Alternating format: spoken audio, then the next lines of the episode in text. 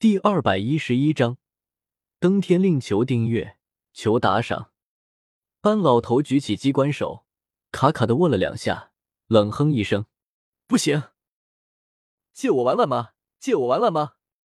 天明一把扑住班老头的腿，就差满地打滚了。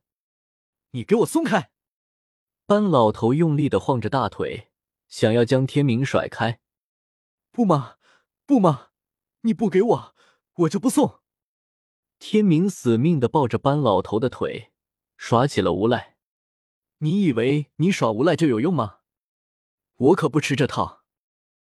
就在班老头和天明两人纠缠在一起的时候，天上传来像鸟叫的声音。只见是原先的那只机关鸟在天空盘旋着飞了回来。天明看到，顿时喜出望外。咦，哈哈，谢了。天明高兴的叫道，随后不停的向机关鸟招手，似乎在迎接着他的归来。班老头顿时一脸无语。砰！因为天明的捣乱，班大师没有操控好机关鸟，机关鸟直接朝着端木荣的那间木屋撞去，将木门撞出了一个大洞。嗯，大门突然打开，端木荣含着脸，狠狠的瞪了天明一眼。被端木荣一瞪，天明顿时觉得好像掉进了冰窟窿里，浑身一凛。我和月儿正在替你大叔疗伤，他伤势很重。如果我再听到一点扰乱心神的声音，你就可以为他准备后事了。听明白了没有？端木荣冷冷的说道。嗯，嗯。天明赶忙连连点头，表示明白了。端木荣再次冷冷的扫视了一下。班老头和天明警告了一下，这才关上了房门。臭小子，被你害惨了，跟我走！班老头抱怨了一声，带着天明去找萧邪他们了。端木荣平时就冷冰冰的，生气起来的时候，就算是班老头都会觉得有些发怵。第二天一早，饭桌之上，除了萧邪早有准备。其他人都是一脸震惊的看着狂吃海塞的天明，等到身旁叠起十个空碗后，天明才有些心满意足的停下了这次的进食。好久没吃过这么香的米饭了，天明摸摸沉甸甸的肚子，满足的说道：“算你识货，这可是墨家巨子亲自培育的水稻呢。”月儿说道：“哦，太好了，我给大叔也盛一碗去。”说着。天明便要离去，站住！荣姑娘说：“什么事呀？”天明转身问道：“他那里，月儿回去照顾，不必操心，你干活去吧。”干活？天明有些诧异的问道：“小子，你以为这里是什么地方？饭馆，还是客栈？想吃白饭啊？”班大师八字形的眉毛一动一动的对天明说道：“啊！”天明一时还没反应过来，这是墨家祖师爷留下的规矩：一日不做，一日不餐，做多少事情，吃多少饭，大家都要遵守的。”月儿解释道。“啊！”天明看着自己面前的那一堆叠起来的碗，流下一滴冷汗。你小子饭量这么好，干起活来肯定是把好手。一旁的班大师对天明夸奖道，接着话锋一转，笑道：“别傻着了，院子里的那堆柴肯定是你的了，别人抢都抢不走。”啊！当天明到院子里，看到院子里那堆有四五层楼高的柴禾后，再看看自己手上那把钝斧头，顿时生出一种生无可恋的感觉。我们也需要做些什么吗？萧协吃完，放下手中的空碗，看着端木荣他们笑问道。班老头摇了摇头，笑道：“萧公子，你们是客人，不需要遵守我们墨家的规定的。”萧协眼神微微一变，心中暗道：“班老头的意思，就是说天明是墨家的人喽？也对，估计他们应该已经知道，天明就是荆轲的儿子了。”那么把天明当做墨家的人也就不奇怪了，这样吗？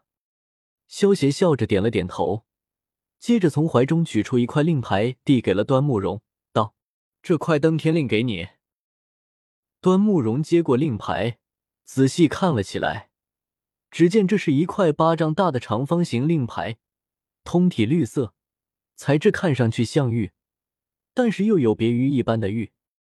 这就是使用堪比钢铁的特殊琉璃制成的登天令吗？一旁的班老头有些吃惊的问道：“没错。”萧协点了点头。这登天令全都是用钢化玻璃制成的，不易损坏，而且不可仿造。毕竟玻璃只有萧协会生产。班大师，什么是登天令啊？月儿有些好奇的问道。班老头看了萧协一眼。然后对月儿解释道：“三个月前，在青云城，一座九层高楼拔地而起，名曰登天楼。据说这登天楼中全都是奇珍异宝，而且每上一层楼，这些奇珍异宝的价值都会比前一层更高。想要进入这登天楼，必须有相应的身份。青云城的城主，也只不过有资格进入第三层。据说，就算嬴政到了登天楼。”也只有资格进入登天楼的第七层。啊！听到嬴政也才只有进入第七层的资格，玉儿有些吃惊的张大了小嘴，端木荣的脸上也露出了一抹好奇的神色。老头，那怎么样才能够进入登天楼的第八层和第九层？天明不知道什么时候跑了进来，一脸感兴趣的问道。班老头摸了摸胡须，笑道。别急，听我慢慢道来。除了有对应的身份能够进入登天楼外，还有另一个办法，那就是得到相对应的九块登天令。据说登天楼的主人制造了九种登天令，赤橙黄绿青蓝紫黑白，分别对应一到九层登天楼。手持登天令的人，每一年能够无条件的从对应的登天楼楼层中拿出一件宝物。那这块登天令便是第四层的登天令喽。天明满脸好奇的看着端木荣手中的绿色登天令，然后接着对班老头问道：“老头，登天楼第四层的宝物值多少钱？”老头也是你叫的吗？班老头狠狠的敲了一下天明的脑袋，然后看了眼同样好奇的月儿，接着说道：“据说登天楼的第一层宝物，每一件物品最低都值一两黄金；第二层的宝物。”每一件宝物都价值十两黄金，第三层的宝物，每一件宝物都价值百两黄金，第四层的宝物，每件都价值千两黄金，第五层的宝物，每一件价值万两黄金。那第六层的宝物，是不是价值十万两黄金啊？月儿问道。班老头摇了摇头，笑道：“第六层以上，已经不能用黄金衡量了。”每一件的宝物都是稀世珍宝，价值连城。怪女人，手中的是第四层的登天令，那不是能够拿一件价值千两黄金的宝物了吗？一两黄金能够买三百只烧鸡了，那一千两黄金就是一千个三百只烧鸡，好多烧鸡啊！天明听完班老头的话，流着口水，两只眼睛里面全变成了烧鸡。慕容凤和慕容皇听到天明的话。忍不住好笑的摇了摇头，在他的认知中，什么东西都能够换算成烧鸡。端木荣看着手中的登天令，也是有些吃惊。一千两的黄金，听上去不多，其实已经很多了。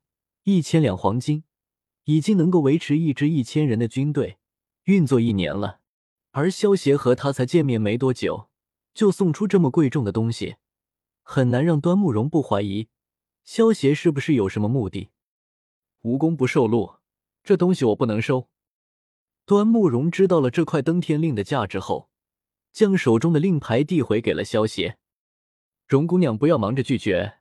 你如果收了这块登天令，也不会怎么样的。收下这块登天令，你除了每年能够从登天楼里拿走一件对应楼层的宝物，还能够在我登天楼的分部享受相应的特权对待。同时，也将受我登天楼的保护。萧协没有收回登天令，接着说道。